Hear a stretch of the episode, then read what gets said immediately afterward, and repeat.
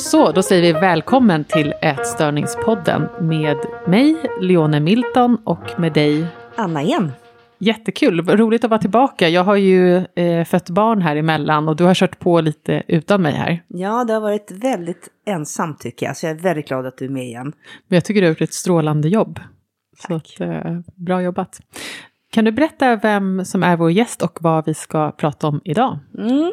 Idag så hälsar vi Johanna Levallius eh, välkommen hit till Ätstörningspodden, forskare och psykolog. Och vi ska prata om det mycket angelägna ämnet ätstörningsvården utifrån en ny rapport som du har skrivit, Johanna, på uppdrag av Frisk och Fri, Riksföreningen mot ätstörningar. Välkommen hit! Tack så jättemycket och tack för inbjudan. Väldigt roligt att vara här.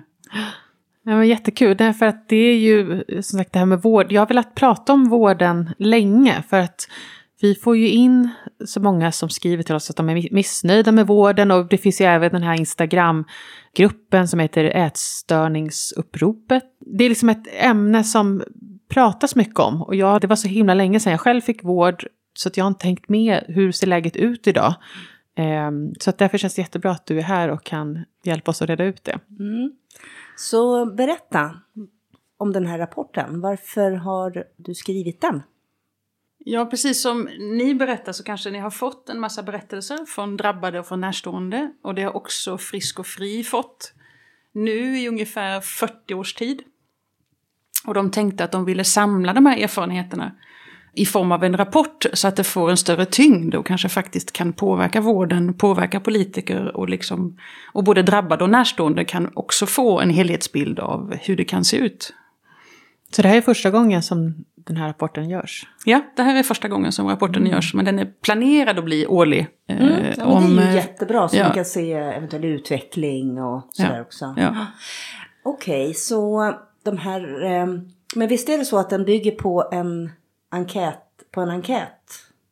Ja, det stämmer. Det bygger på två enkäter. På så två det är enkäter. en enkät till drabbade och en enkät till närstående. Men de är så lika som möjligt. Liksom, så att vi ställer motsvarande frågor till båda grupperna. Mm. Okej. Okay. Och det var en unik enkät för den här rapporten? Precis. Ja. Precis. Den tog eh, några månader att utarbeta. Det förstår jag. Ja.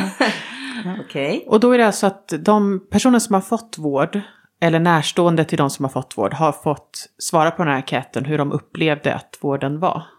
Exakt. Kan man säga så? Ja, mm. och det är de som har fått vård senaste året. Så det blir 2021 till 2022 för att enkäten låg ute ah. i juli till september förra året. Och sen har jag använt hösten till att analysera svaren. Mm. Just det, men då är det bra. Då vet man att det inte var för fem år sedan utan att det här är personer, så här är vården, hur man upplever den här och nu. Um, alltså vi kommer gå in lite närmare på, på i detalj, men generellt sådär, hur, hur eh, blev svaret som du hade tänkt? Var svaret positivt eller negativt? Hur upplevde personer vården då?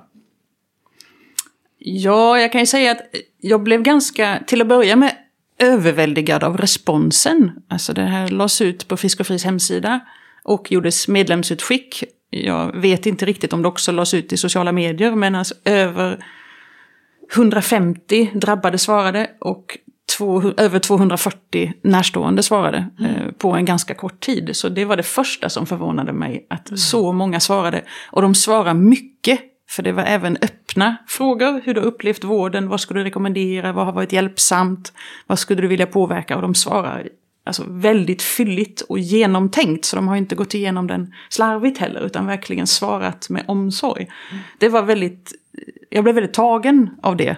Att, att de tog det på så stort allvar. Mm. Mm. visar att det ja, engage ämnet engagerar ja, kanske också. Ja, mm. Att de vill göra sin röst hörd. Att man vill passa på. Att det inte så ofta kanske man får chansen att göra sin röst hörd i de här sammanhangen. Jag bara gissar. eller vad tänkte du? Att, hur tänkte du? Varför var, varför var det så många som ville svara på den här enkäten? Ja, jag tror att som forskare så är jag ju van vid att, att många kanske svarar av plikt. Ja, ja, jag kan delta i en undersökning och så svarar man lite sådär och sen är man färdig och så går man vidare eller man får sin trisslott eller vad det nu är. Mm. Men här, här märktes det alltså hur viktigt det var om jag kan få en chans att påverka då tänker jag ta den. Och vad skrev de? Ja, vad skrev de? Um, till att börja med kanske man behöver veta lite om eh, hur såg det ut den här gruppen som svarade. Eh, alltså av de som var drabbade, nu, nu säger vi ju drabbade, det vet kanske ni, generellt frisk och fri använder den termen. Alltså jag är ju van vid att säga patienter, liksom för att det är ju, om man är i vård så är man ju patient. Men drabbade är egentligen en mycket bättre term, för det griper ju in både de som är i vård eller som inte är i vård. Eller som kanske inte har en diagnos men de har haft en diagnos eller de är i något slags gränsland, så, så därav mm. ordet drabbad. Och sen närstående är också för att det spelar ingen roll om du är förälder eller syskon eller partner utan du på något sätt har en viktig relation till den som är drabbad. Och bland de drabbade då så var, av de som svarade så var majoriteten över 18 år, det var 85 procent. Eh, genomsnittsåldern var 31. Eh, och i genomsnitt skattade de att de hade varit sjuka i 10 till 11 år. Oj. Och vissa över 20 år. Så att det är lång, de har mycket erfarenhet, liksom, både som drabbade och förmodligen av eh, vård för ätstörning. Mm. Mm, det vanligaste är inte att ha liksom, anorexia nervosa ute i, i samhället. Men bland de svarande så var det den vanligaste diagnosen, det var 68 procent som hade den. Och som själva alltså, sa att de hade den, jag kan naturligtvis inte veta om mm. de hade den eller ej, men om, vad de uppfattar själv eller vad de har fått för diagnos. Eh, och 13 procent bulimia nervosa eh, och 8 procent hetsättningsstörning. Och sen var tre svarande män, resten kvinnor. Så, så, så såg den gruppen ut, det kan vara bra att veta. Alltså mm. att väldigt länge sjuka, i huvudsak vuxna och i huvudsak anorexia nervosa. Eh, bland de närstående är bilden lite annorlunda. Det är framförallt mammor eller mödrar som svarar. De var 90 procent. Eh, och majoriteten, 59 procent, var eh, liksom förälder till någon under 18 år av de som svarade. Så att det är huvudsakligen för, för drabbade som är under 18 år bland de närstående. Men då kan man väl säga att, precis som du säger, att ute i samhället är ju inte anorexi det vanligaste, men inom vården är det väl det vanligaste. Alltså, så, att, så hur de svarar på enkäten ungefär är så det ser ut också, för hetsättningspatienter är de som kanske, kanske finns minst av, och sen så ätstörnings, eller anorexi, så att det kanske stämmer överens med hur de som får vård. Um, Förstår jag vad jag menar? jag, jag, vågar faktiskt inte svara på det. Jag tror definitivt i slutenvård så mm. har ju majoriteten anorexia nervosa. Men jag vågar inte svara Nej. för öppenvård faktiskt. Nej. Nej. Hur det ser ut idag liksom. Hur, Nej, för min, min erfarenhet eh, när vi har skrivit vår bok, till exempel Mamma med ätstörning, är ju att just hetsätningspatienter eller hetsätningsdrabbade av hetsätning får ju väldigt lite vård och så har väldigt svårt att komma in i vården överhuvudtaget. Ja. Eh, Medan det är lättare att komma in om man är underviktig och har anorexi och, och sådär kanske. Men, jag, men jag, jag, vet ju inte så mycket om det här som sagt. Men, men, men får, jag, får jag bara sticka emellan, mm. hur, hur tolkar du att, att uh, det var den här fördelningen?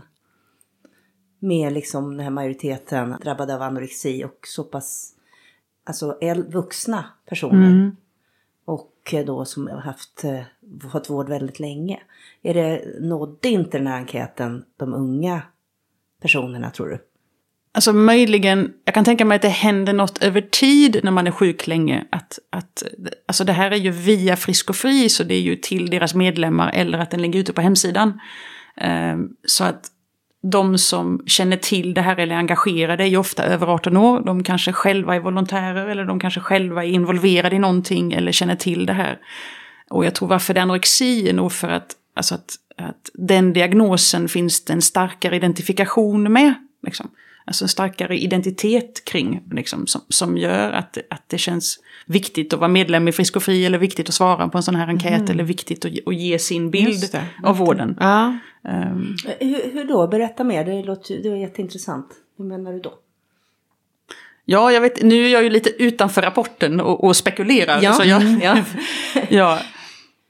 Alltså om jag ska titta för, för alltså, till exempel varför är det bara tre män liksom, av, av alla de här 159 som svarade, det är ganska få. Då tänker jag det är att, att om ätstörning oftast är förenat med ganska mycket skam. Eh, generellt så är det ännu större skam hos mm. män. Det är mycket mer osannolikt att de söker hjälp. Det är kanske mer, mycket mer osannolikt mm. att de upptäcks.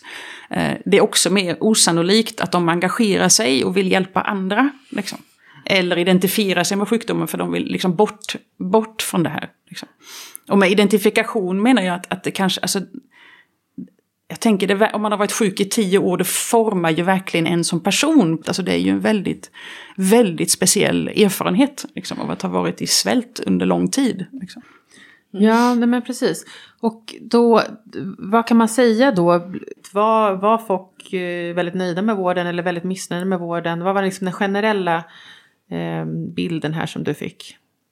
Alltså, det var en jättebra fråga du ställde. Jag kommer på, vi har faktiskt inte ställt frågan, är du nöjd med den vård du har fått? Eller inte? Um, så jag kan inte svara på det, men, så det ska jag ta med mig. Mm. Alltså, vi kanske ska ställa en sån enkel fråga, är du nöjd med den vård du har fått? Mm. Liksom. Vad har ni ställt för, för frågor få, då? Typ? Ja, vi har ju ställt fråga, de första lite mer sifferorienterade har ju varit liksom, hur lång var väntetiden till exempel? Hur skulle du skatta väntetiden till olika Eh, enheter inom vården. Och sen har det varit hur bedömer du bemötandet? Om man skattar på en femgradig skala. Och hur bedömer du kunskapsnivån där du har fått vård på en skala från 1 till 5. Eh, och så, ja. ja men precis, men då börjar vi då med väntetid. För det är också en sån där grej som man ofta hör. Eh, på, på till exempel det här ätstörningsupproret på Instagram som jag följer så ser jag ofta så här att jag var tvungen att vänta fem, sex månader och, eller liksom sådär. Är, folk, är, det, är det så lång väntetid? Är folk missnöjda med väntetiden? Ja, utropstecken mm. skulle jag svara. Mm. Både drabbad och närstående. Det är, det är den kommentaren som förekommer oftast ja. liksom, i enkäten. Men då ska det ju säga att jag kan inte heller säga att det här är representativt för alla, liksom, alla liksom, patienter och deras närstående. Liksom, men av de som svarar är det ju helt klart så att väntetider anses som ett stort problem och att det alldeles för långa väntetider och många får vänta långt förbi vårdgarantin. Ja, precis. Vad är vårdgarantin och hur lång tid brukar man få vänta? Jag som inte kan så mycket om sånt här. Alltså hur, hur länge får folk vänta och sådär? Ja, vårdgarantin är 30 dagar till att du ska få en bedömning mm. och 90 dagar för att vård ska påbörjas. Och det är ju oavsett ah. vilken, vilken diagnos du har. Uh. Och det är precis, här är det ju betydligt längre. Här är det ju ett halvår minst. Ja, eller ett år. Ett har det år, varit. Ja. I Stockholm har det varit över ett år väntetid. Uh. Ja, så är det liksom längre tid inom den här ätstörningsvården än vad det är inom andra det är svårt för dig att svara kanske på, men, men det, det är väl en lång väntetid överallt känns det som. Hela vården funkar väl kanske inte så bra eller? Ja, det, det, är en bra punkt du tar upp och jag försökte söka information på Sveriges kommuner och landstings hemsida kring det. Hur ser det faktiskt ut med väntetider? Och det var i alla fall för krångligt för mig att förstå. Mm. Men, men det ska finnas, det ska finnas mm. information om detta också. Du ska kunna se på regionnivå och kunna se på enhetsnivå liksom, mm. hur långa väntetiderna är. Men jag tänker för om jag tänker ätstörningar som en psykiatrisk sjukdom skulle det vara oerhört intressant att se hur det ser ut för andra diagnoser. Jag skulle gärna vilja att andra diagnoser gjorde en liknande mm. eh, enkätundersökning. Det skulle ja. vara otroligt värdefullt om andra brukarorganisationer eh, ja. plockade upp den här bollen och gör motsvarande. Mm. Ja. Och vad säger de då? Vad, hur påverkar de här långa väntetiderna? Eh, ja, det första de nämner som förvånade mig lite det var att det här är ett hinder för att söka vård överhuvudtaget. Mm. Det är som att man redan vet att det är långa väntetider så det är inte lönt. Eller jag är nog inte tillräckligt sjuk eller mm. jag orkar inte slåss för det här. Nej. Så att det liksom, så på ett sätt finns det ju ännu fler som hade velat söka om de visste att de skulle få vård när de söker. Det är eh, jättesorgligt. Ja, så det är nummer ett. Och nummer två skulle jag säga att under hela den tiden, särskilt för, för drabbade under 18 år, så är det ju familjen som bär bördan mm. av det här. Och det är ju en stor börda både för den drabbade och för närstående. Liksom. Det är ju ett tungt ansvar. Många närstående är helt slut och när man väl söker hjälp så ja. förväntar man ju sig att äntligen ska få lämna över det här. Liksom. Och få en paus och då kanske man får vänta i sex månader till. Nu är väntetiderna kortare för de under 18 år. Det är en tydlig skillnad under och mm, över 18 år. Mm. Men även under 18 år och håller de inte liksom, eh, vårdgarantin i många fall. Mm. Och det tredje skulle jag ju säga, det är ju naturligtvis risk för försämring. Ja. Risk för försämring och risk för minskad motivation. Ja. Det, jo, men ja. det är ju det precis när du väl har tagit det steget att nu vill jag... Nu vill jag ha hjälp. Nu vill jag ha hjälp, nu vill jag ta bort den här skammen. Det är liksom ett så stort steg, så då ska, vill man ju nästan att det ska hända liksom dagen efter i princip. Man vill in i vården på en gång. För att det, har ju, det är inte så att man vaknar upp en dag och vill ha vård, utan det har ju föranletts av månader av kamp inombords då. Precis, det är ju ofta en väldigt lång process fram mm. till det beslutet. Så det men där är det ju väldigt intressant att se nu då kommande år och se om det blir förändringar i vårdköerna eller förbättringar. Det är en sån sak som blir spännande att följa ja, framöver. Exakt. Ja. Men sen när man väl har fått vård, då, då säger underkänt på tiderna där då. Men, men när, eh, när man sen har kommit in i vårdsnurren där, eh, hur upplever de bemötandet då? Generellt, eh, alltså hur upplever man bemötandet? Jag vill, jag vill säga, alltså, är det faktiskt många svarande som skriver positiva erfarenheter? Mm. Men det är också så att vi inte glömmer dem, vill jag säga. Att det är många som bara, ja. det är helt fantastiskt, jag blev äntligen lyssnad på, jag fick så gott omhändertagande, liksom, och, för, och liksom föräldrar liksom från, från en dotter som inte ville leva längre till pigg och glad och tillbaka i skolan på ett år. Jag skulle vilja lämna den, alltså det finns, det finns många fina berättelser i den här också. Mm. Um, jo men att, att, att, det är ju superviktigt poäng, ja, ja. Liksom att det spelar, ja. kan spela väldigt stor roll om man får komma till vården och få bra hjälp. Alltså det kan verkligen vara livsavgörande. Ja, verkligen. Så de, de, goda berättelserna finns och jag tror också tendensen att svara är också större på en sån här enkät om man är missnöjd. Precis. Därför att man vill ju uttrycka sitt missnöje. Så, så jag tycker definitivt det finns en massa förbättringsutrymme men om, om det nu är många i vården som lyssnar på den här podden också vet att, att det är många av er som gör ett fantastiskt, fantastiskt jobb. Ja. Liksom, så att, så att det, vill jag, det vill jag säga först. Mm. Och det vill jag verkligen flika in om också. För mm, att det ja. är ju någonting som vi eh, ofta pratar om det här. Att hur mm. många fantastiska människor som, som jag har mött de senaste åren när jag har på med ätstörningsfrågan. Som jobbar inom vården och som är så engagerade. Och, och vill så mycket. Sen kan det vara resursbrister och, och så vidare. Men att det är ju verkligen, verkligen så. Men, eh, men det var väl ändå så att bemötandet var, det fanns någonstans det var lite okunskap, många upplevde att det var okunskap mm. inom, vad var det någonstans? Precis, alltså jag skulle säga att om, om vi tar bemötandet först, eller det, det, du sa, jag tror faktiskt bemötande och kunskap hänger ihop. Det gör ju det i deras skattningar, men jag tror också det gör det i verkligheten. Alltså det vi förstår, det vi kan något om, har vi ju mycket, mycket lättare att möta. Mm. Liksom, så generellt kan man säga att den specialiserade ätstörningsvården, där skattar man bemötandet liksom, och kunskapsnivån högre. Och jag tror att bemötandet ju är bättre för att kunskapsnivån är högre och hela organisationen är ju anpassad för att arbeta med just den här problematiken rankingen eller skattningen av bemötande är liksom lägst inom psykiatrisk öppen och slutenvård. Ja, vad är den då, jag som är så dålig koll alltså, ja. Eh, vad, vill, vad, vad är det man kommer in och gör där då? Då kommer man in, alltså öppen, precis då är det inte specialistvården utan det är man kommer in och när söker man sig dit tänker jag? Som, ja, det är ju intressant vad som blir specialist här kan man säga. Men det är specialist för att det är psykiatri. Ja. Liksom, så att, så att om, du, om du söker om du söker dig till, till psykakuten till exempel. Just det. Då kan de ju bestämma där att, att du har för mycket ångest eller du är för suicidal. Eller du, du är för eh, liksom, påverkad av någonting så vi måste lägga in dig och då blir det psykiatrisk slutenvård. Liksom. Mm. Ja, men ja. inte specifikt ätstörningsvård. Exakt, exakt, då är det ju bara att det är psykiatriskt och inte somatiskt. Liksom. Just så att, det. Eh, och sen skrivs det ut och då är tanken att, att du kommer till öppenvård för mer regelrätt behandling. Ja, men, ja. men, det är ju för oavsett psykiatrisk diagnos. Sen finns det ju specialistenheter som, som, och det är ganska, jag vet inte om det är unikt med ätstörningar, men att det verkligen är en sån tydlig specialisering. Att det finns specialistenheter för, för bara ätstörningsvård. Liksom. Men många patienter behandlas ju aldrig i ätstörningsvården. Det är därför, man kan säga att det här är inte en utvärdering av ätstörningsvården, för då tror man ofta att det är just den specialiserade vården. Den finns ju med bland de svarande, men det är också många som behandlas utanför den specialiserade ätstörningsvården. Och, och så ska det ju se ut också. Det ska ju bara vara de svåra fallen som behandlas på specialistenhet. Just det, så då, då, den, den fick lägst betyg. Så när, vad, vad, om, vad som man målar upp, hur kan en patient komma in där och få hjälp? Och hur, vad, vad bemöts patienten dåligt i sånt läge? Så att jag bara får upp en bild i huvudet. Vad det är för, hur kan ett dåligt bemötande se ut där? Precis. Ja, vi definierar, I enkäten definierar vi gott bemötande som vänlighet, hjälpsamhet och professionalitet. Mm. Så när man får låg ranking så är det ju det de inte upplever. De mm. upplever sig inte vänligt bemötta, de upplever sig inte hjälpta, till och med att det kan vara kontraproduktivt. Och de upplever inte att personalen kan något om ätstörningar och vet, vet vad de gör. Och jag skulle säga att det går inte nog betona hur viktigt det är med gott bemötande, även om du inte vet någonting. Därför att så sårbar och sänkt och rädd som man är när man är allvarligt sjuk i en ätstörning så är det så viktigt av att mötas liksom av vänlighet, av intresse, av omsorg. Men också av tuffa regler. Det är helt fine. Liksom. Men här gäller att du ska äta frukost, lunch, middag och mellanmål och så. Det är också jättebra. Det är också bra. Men det ska göras professionellt. Det ska inte göras med tvång. Eller med hot. Eller med att du lämnas ensam och göra detta. Och jag tror alltså, den psykiatriska eh, slutenvården i det här fallet, där det oftast behövs matstöd, de är ju inte alls utbildade förberedda Nej. för det här. För, för, mat är inte det som brukar vara problem för andra patienter. Så det är ju bara något som görs, det är bara något som finns. Liksom.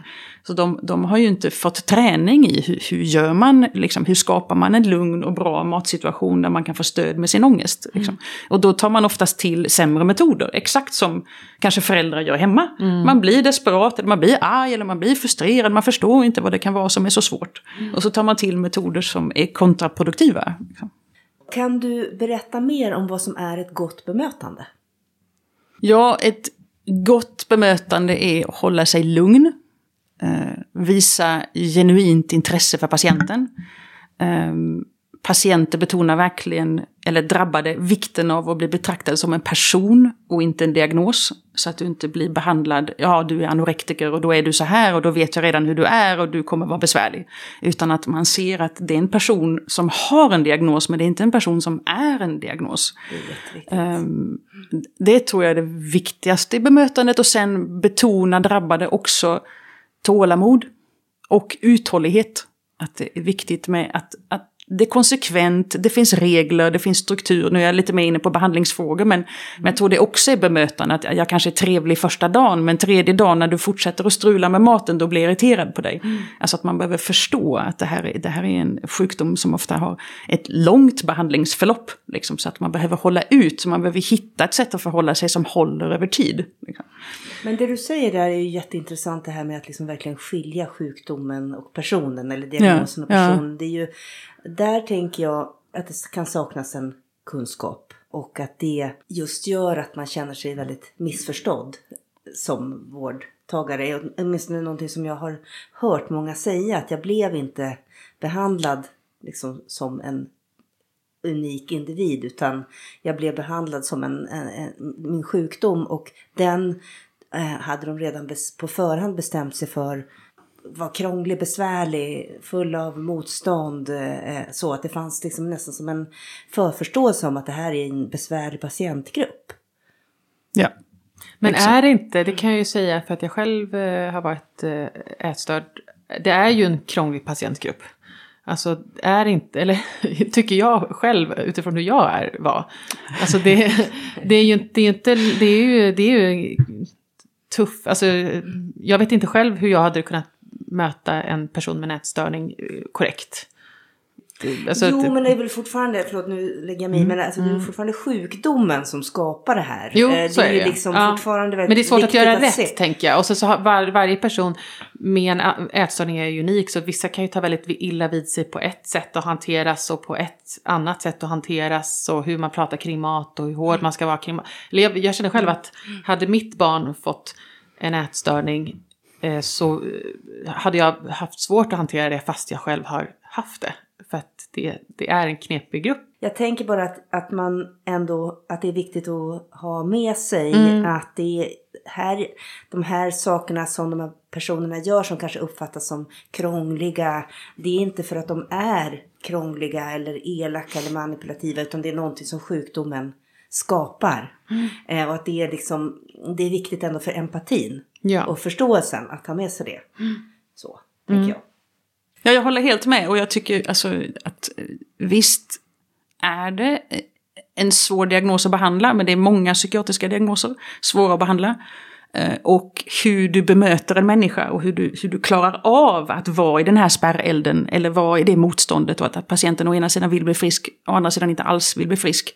Alltså det är just det som är att vara professionell. Precis, och, och därför jag inte jobbar med det här. Nej, precis, det är men, så, så, det är ju nej, men det är fint att bli liksom ödmjuk i att, att det här är svårt för alla. Mm. Det här är svårt för alla och det går snett ibland och jag har patienter som blir arga på mig och tycker att jag inte förstår någonting och så. Det, ja, då, får jag hålla för det också. Mm. Liksom, att, att, att vägen är aldrig enkel med någon patient och det är också det som gör det spännande. Att det är ju ett nytt möte, det är en ny människa, det är ibland en strid på liv och död. Mm. Liksom. Så att, att, ja. att, vara ödmjuka för det. Ja. Liksom. Nej men verkligen, nej men mer bara att det här bemötandet, att det kan vara svårt Eh, att, så kan jag ju känna liksom när jag eh, var yngre och var som sjukast att jag var ju alltid missnöjd med hur jag blev bemött och därför gav jag ju upp liksom ätstörningsvården. Och det handlar ju mycket om att jag tror inte någon hade kunnat bemöta mig rätt och jag hade känt mig nöjd i, i det läget. Jag tror att det är väldigt mycket Ja, jag hade, nog, jag hade nog inte kunnat vara nöjd för att jag var inte nöjd med mig själv och jag,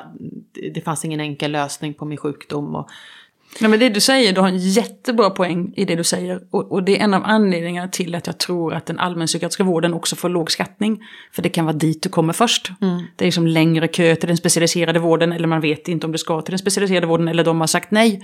Så att du möter en patient som, som kanske fortfarande inte erkänner att, att hen är sjuk, Mm. liksom, som abs- absolut inte vill bli frisk och som, som kommer vara missnöjd. Därför att det är den här inre striden som spelar ut sig. Så Mm. det, det är en jättebra poäng. Liksom, att, det är så att man hatar sig själv så mycket så att Ja, man kan liksom inte ja. tycka om nå- någon annan Nej, heller. Och det ligger ju liksom i det här att det är en, verkligen en svår sjukdom. Mm. Så att det, det är ju också därför det är så svårt att bli frisk. Och därför det som, jag menar, att det är, kanske är svårt då att, att ta till sig hjälp och stöd. Ja. Men något som jag tycker är viktigt också som pratas om i rapporten det är ju det här med samsjuklighet. Ätstörning är ju liksom, det är oftast man är både ätstörd och något annat. Eh, så just det, hur, hur, uppskatt, hur funkar det här med samsjuklighet inom vården idag? Alltså, eh, andra studier som har gjorts på svenska patienter visar att alltså, majoriteten har ju minst en annan diagnos. Liksom, Så att utgångspunkten när du möter en drabbad är att de har ätstörning plus någonting. Vad kan det vara till, vad, är, vad, kan, vad är det vanligaste man har liksom? Eh, plus? Det vanligaste plus det är ju någon annan ångestsjukdom eller depressionssjukdom. Så det är de två stora.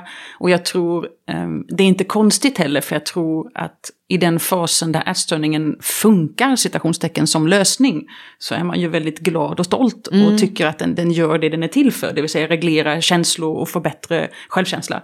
Liksom. Men sen när det inte funkar längre, det har gått för långt, det är då man börjar känna sig depressiv eller ångestfylld och det kanske är då man söker hjälp. För, Verkligen. Ja, men det är också... ehm, så det är de två stora grupperna. Det är också vanligt med missbruk. Det är vanligt med personlighetssyndrom. Det kanske vi inte ska gå in, det är ett eget kapitel vad det är för någonting. Ja, eller vad menar du då? Eh, bara för att jag är nyfiken. Pers- alltså, eh, vad menar du då? Ett vanligt personlighetssyndrom är emotionellt instabil det. personlighetssyndrom. Just det, ADHD och sånt också. ADHD är också och vanligt Mm, och autismspektrum eh, förekommer också. Just det. Och ställer ofta till det ganska mycket när det är autismspektrum plus anorexi i slutenvård. Liksom, därför att då vill, ja, det är svårt för alla eh, hur man, hur man gör för den patientgruppen. Det. Det har inte utarbetats några behandlingar för den patientgruppen och, och det kan bli ganska allvarliga liksom, ätstörningar av den kombinationen. Och i rapporten då eh, är det liksom berättar de som har svarat om att liksom de har blivit runtbollade på grund av den här samsjukligheten eller att det har blivit svårare på grund av samsjukligheten. Liksom, eller vad har det fått för konsekvens? Precis, det, de uttrycker ju inte att det blir svårare, de uttrycker ju att de är som, en, som, en, som ett he, hett klot som skickas mellan olika enheter. Det här, är inte, det här är inte vårt bord, det här är någon annans och det här har du PTSD, då får du först få vård för det. Har du missbruk måste du få vård för det först och då säger de nej du har ätstörning, du måste få vård för det först. Ehm, så, att, så att i rapporten är jag faktiskt väldigt kraftfull när jag säger att det är, det är ju dags att utgå ifrån att det förekommer samsjuklighet. Och ta ansvar för det. Det är inga problem att behandla depression och ångest samtidigt, eller missbruk samtidigt, eller PTSD samtidigt. Liksom att, Men görs inte det idag? Är det liksom... Alltså jag tror sk- skickliga kliniker gör ju det. Ja, ja, de gör det ändå. Liksom. Jag, jag har gjort det liksom många gånger. Eh, men det är om du, om du kommer så långt eller om du hamnar på rätt ställe så att man tar det ändå. Men jag tror, när det, jag tror också när det kan vara väldigt svåra fall, alltså någon med oerhört lågt BMI som svävar mellan liv och död och har autismspektrum och anorexi, så, så kanske också, man är faktiskt rädd för att ta sig an den här patienten. För att, för att det kan gå illa. Liksom. Och då är det skönare tror att någon annan tar sig an den personen. Ja, precis. Jag tror faktiskt ibland kan det handla om det. Alltså att man vill ju egentligen det bästa för patienten och vågar inte ta sig an en så komplicerad eh, patient. Just det. För det var ju också något i rapporten där att eh, många, eller missnöje över att, den inte, att ätstörningsvården inte var tillräckligt individanpassad utan att man, att man kände sig, eller hur? Att det var det så att, och, och det är väl lite det också att skulle den vara individanpassad så skulle man ju kunna ta sig an en person för allt vad den är. Typ. Exakt, exakt. Och det är ju egentligen det vården strävar mot. Liksom. Alltså att I evidensbaserad vård så ska du inte bara ha en evidens, evidensbaserad metod, du ska ju också ge patienten inflytande över sin vård. Liksom. Så att, eh, alltså det, är så, det är så intressant hur liksom drabbade och närstående de är i frontlinjen på forskningen. Alltså mycket av den feedback, mycket av det som de Mhm. skriver, ja det är exakt det här forskningen säger. Ja men till Mm, exempel, det- berätta, berätta mer om det. Vad, vad, vad är fronten där och vad, vad säger de där? Ja, så en, en viktig sak är ju liksom att, att det ska finnas en vårdplan. Det saknas väldigt ofta. Det ska också finnas en fungerande vårdkedja. Det saknas också ofta. Du skrivs ut från slutenvården utan några uppföljningssamtal och så blir du sjuk igen och så åker du in i slutenvården. Ehm, och den här tredje då, att jag ska väl ha rätt att välja. Liksom. Alltså att det ska väl inte bara vara så att ja, det är den här evidensbaserade KBT-metoden och passar inte den mig eller den inte fungerar för mig så finns det ingenting. Liksom. Att, att det är ju inte så vården, alltså vård i Sverige idag ska se ut. Nej. Liksom. Nej men precis, för det, just att det här att det är mycket fokus på, eh, på mat och på, eh, alltså på ätande och på vikt. Och sen mindre, eh, det var också något som många var missnöjda med om jag förstår liksom att, att man vill ha mer fokus på psykologin och på ens tankar och sådana saker. Men att det blir mycket så här att du ska äta det här och, Mm. och sånt. Precis, ja det var eh, liksom eh, jättebra poäng att om man sen går in på själva, liksom i behandlingen ja, så, så upplever de ju också att, att det är nästan så att man blir triggad eller ännu mer sjuk eller man tänker är det ätstörningsvården som har ätstörning. Liksom, varför, varför pratar vi bara om symptom och vikt? Eh, Och naturligtvis ska man prata om det, självklart. Alltså jag tror man har haft ett, ett motsatt problem förr i tiden när man tänker att man bara öppet kan prata om det man vill prata med. Nej, du behöver definitivt adressera ätstörningen med sina symptom, men också hur det är kopplat till dig själv, hur det är kopplat till ditt liv och dina relationer och till hur du, hur du hanterar saker. Liksom. Och det är ju när du sätter ihop det där som den drabbade verkligen kan, aha, det är så här det hänger ihop. Och man kan hitta andra sätt att agera och man blir mycket mer motiverad att bli frisk. När det inte bara är något som har kommit från ingenstans och, och som man inte liksom förstår sammanhanget i. Så, att, så att där skulle kunna göras, det tror jag definitivt alltså, att många behandlare gör ändå, för det, skri, att bli lyssnade skriver ju många. Men, men manualerna gör ju inte detta i sig. Alltså, så att, så att det är snarare att man, man är duktig som kliniker och har förstått och lärt sig det här. Det är ju inte något som manualerna liksom betonar. Okej, så det är en brist i manualerna helt enkelt. Alltså det, det finns inte med den delen i den utsträckning det borde eller? Ja, alltså jag tänker bristen i manualerna, bristen, bristen är egentligen väldigt mycket större än så. Jag, tror, alltså, jag vet inte hur, hur långt ut i rymden vi ska gå i våra resonemang. Hur långt men, som helst. Men hela, hela diagnosmanualerna, alltså hur vi betraktar psykisk sjukdom, är ju problematiskt. Vi, vi låtsas att, att de är välavgränsade. Vi låtsas att, att personer som tillhör samma kategori är likadana. Vi låtsas att de är lika allvarligt sjuka och, och skulle få nytta av samma eh, liksom, samma manualbaserade baserade behandling. Liksom. Eh, och de har ingen samsjuklighet, de har ingen lång historia, de har inga andra liksom, omständigheter att ta hänsyn till. Eh, och, och så ser ju verkligheten i stort sett Nej, aldrig ut. Liksom, för, för någon diagnos i psykiatrin. Så, så jag tänker problemet, egentligen inte manualerna, problemet är att vi har byggt ett system som är ohållbart där vi behöver backa och tänka om. Att kanske en metod kan hjälpa vid flera diagnoser och vid en diagnos kan man ha flera metoder. Det måste gå att hålla de här tankarna i huvudet liksom, samtidigt. Och att lyssna på patienten, alltså ha en, en manual eller en metod som grund. Men att den också innehåller flexibilitet för, för just den personen. Nej, för det vet jag flera stycken jag har intervjuat som ju säger att de kommer ur ätstörningsvården och känner sig lite sjukare nästan. För att de till exempel har varit då eh, hetsätning eller bulimipatienter och sen så sitter de med anorexipatienter och äter lunch. Och så får de, uppman- så får de samma uppmaningar. Och, eh, men, det är ju helt olika eh, typer av sätt. Alltså den ena vill inte äta och den andra äter för mycket. Alltså det blir att, ja, att där känns det som att det krockar lite. Eh, jag vet inte hur vanligt det är eller om jag bara träffat patienter som har haft den oturen. Men att här känns det ju som att här skulle ju vården kanske agerat annorlunda. Eh, Mm, jag har erfarenhet av dagvård där jag arbetat i flera år och jag upplevde det faktiskt som väldigt produktivt att olika ätstörningsdiagnoser går i samma behandling. Ah, okej. Men det handlar om hur du hanterar det. jag berättar då alltså att... Därför allt det där som de tänker oj, hon äter mycket mindre än jag eller mer och så. Ja, det tänker de ju ut i verkligheten också. Ah. Det är bara att nu kommer du in och blir synligt och kan pratas om. Just det. Så, att, så att jag tänker inte att det i sig, ja det kan vara triggande men det är ju precis det det är. Liksom. Så hur kan vi då jobba med det och arbeta med det? liksom? Just det, Så det ska få vara triggande. Ja, precis, att det, Ja. det är liksom att, att eh, exponering, att sätta, Ja, utsättas för precis. det Så är triggande. så, att, eh, så att det är ju liksom hur du ramar in det som är viktigt och hur du använder dig av det. Just det. Ja. Men, men det som vi har pratat om i flera poddavsnitt tidigare, det är ju det här med det inre tillfrisknandet, det subjektiva tillfrisknandet och att, att det är många som beskriver att, ja men det är väl den delen vi kanske pratar om här.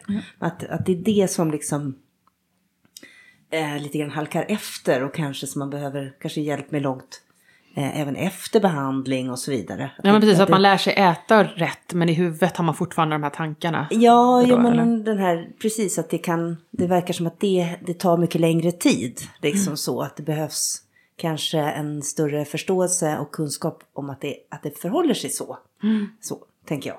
Mm. Jättebra poäng när vi har gjort, jag tänker på uppföljningar som eh, vi har gjort när jag jobbade på eh, Karolinska institutet tidigare. När vi hade nationella register och kunde följa upp eh, liksom de flesta i Sverige som får ätstörningsvård. Och, och när vi tittar på skattningar ett år efter de har påbörjat behandling kan man säga att de är liksom halvvägs till normal.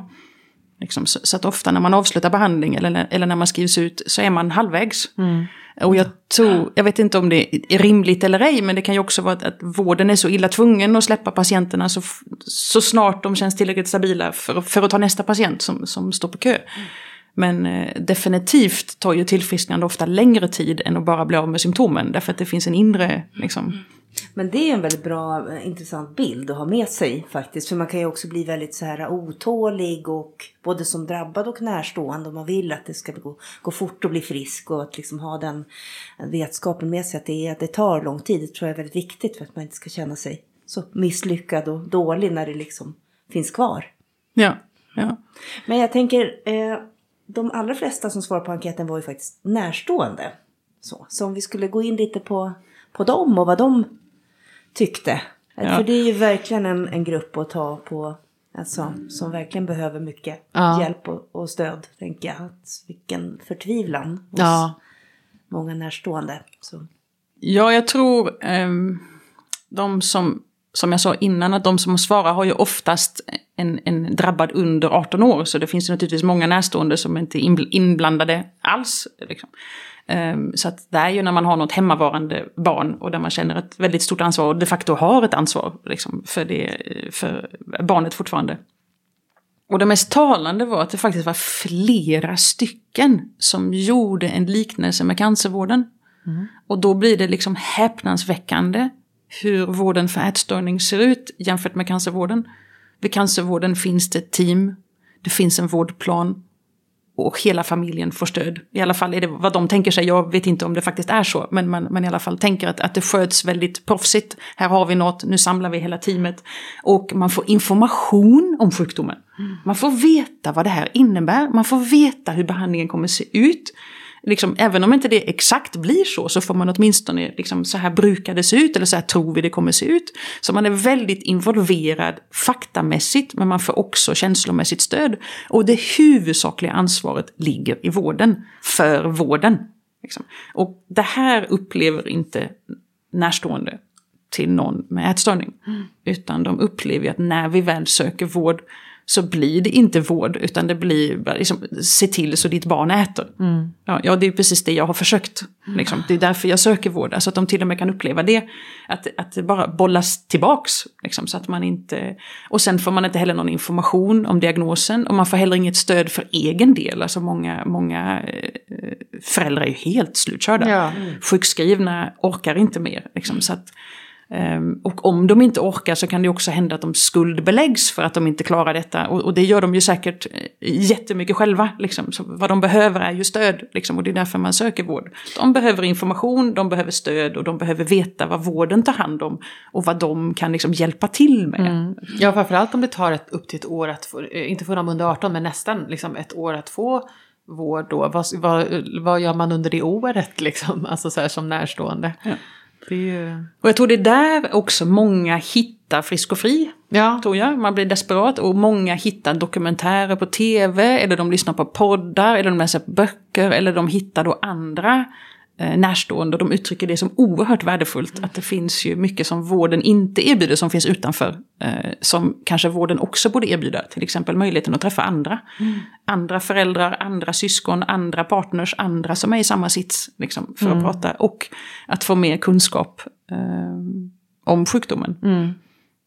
Ja, nej, det är precis. Det, det är ungefär den bilden som man har förstått. Ehm, och det är kanske därför också det svarar på frågan varför det är fler närstående som har svarat på enkäten. För att det, de söker efter eh, hjälp och, och är inne på de här sajterna och inne och söker och liksom, ja, de Ja. hittar enkäten Ja. för att de letar mycket. Och, Ja, och liksom aktiva vuxna, eller man ska säga. Ja, att de är precis. äldre.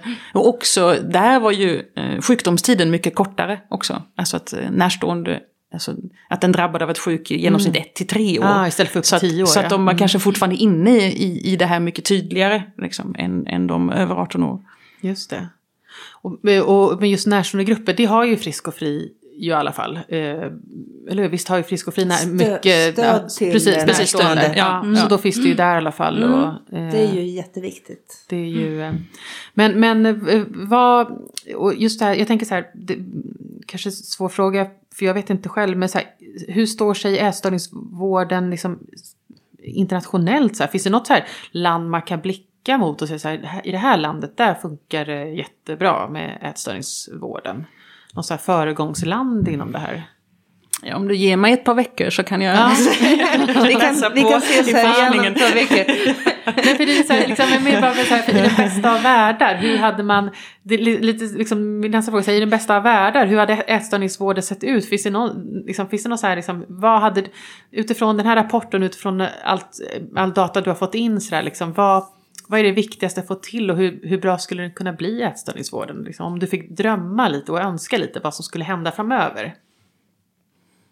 Så det det är en jättebra fråga. Jag tror att grunden finns i Sverige för att bygga vård i världsklass. världsklass. Alltså inget tvivel om saken. Alltså att alla, alla ingredienser finns. Liksom att vi har ett allmänt skattesystem, att vi är välmående generellt, att vi är en av de rikaste länderna i världen och att vi är väldigt välutbildade och vi har väldigt stor kunskap generellt om psykisk ohälsa.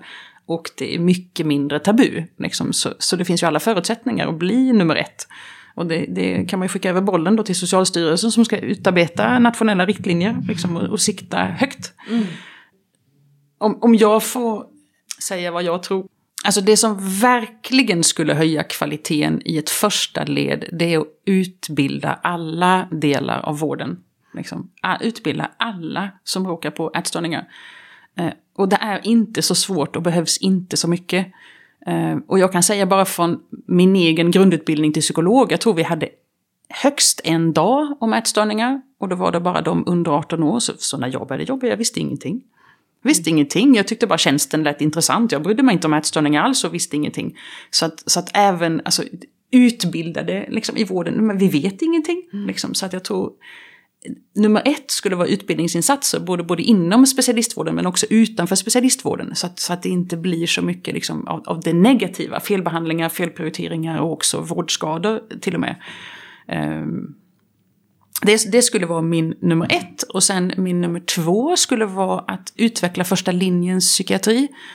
Ehm, det görs ju på sina håll, det vill säga att primärvården, alltså att det som anses vara på primärvårdsnivå, lättare depression, ångestproblem, social fobi och liknande ska kunna ta hand, tas hand om på vårdcentral. Det skulle man mycket väl kunna göra med, med ätstörningar också, som inte är allvarliga. Men många är rädda. Och det har målats upp skräckbilder och man vet att man kan svälta ihjäl. Så att, så att många vågar inte ens vara nyfikna och prova och testa. Och jag skulle vilja liksom uppmana till liksom första linjen att det här går alldeles utmärkt. Liksom att också behandla med en manual och, och 10 sessioner, 20 sessioner liksom, och sen blir man frisk. För majoriteten av patienterna tillhör den kategorin. Liksom, och, och det glömmer man ofta, liksom, att, att, eh, att det ser ut så. Så det skulle jag vilja göra. Och sen ehm, det som verkar fungera bäst eh, när man också tittar på från personalens håll, jag har ju också frågat de som arbetar inom ätstörningar att det är oerhört viktigt att jobba i team. För, för lite som du sa innan Leonie så är det ju väldigt tungt, det väcker mycket, man kan bli frustrerad på sina patienter. Man, man kan känna hopplöshet, man kan känna alla möjliga känslor därför att, därför att det är svårt eh, att, att vara drabbad och det är också svårt att vara behandlare. Att teamarbete är oerhört viktigt, att man har andra runt sig man kan prata med eller man delar samma patient. Eller man kompletterar varandra eh, på olika sätt. Och där skulle det, apropå komplettering, det tredje också, att det är som att vi tänker det finns bara läkare, sjuksköterskor och psykologer i vården ofta. Eh, och, och ätstörningsvård ska bestå av terapi, det vill säga av samtal.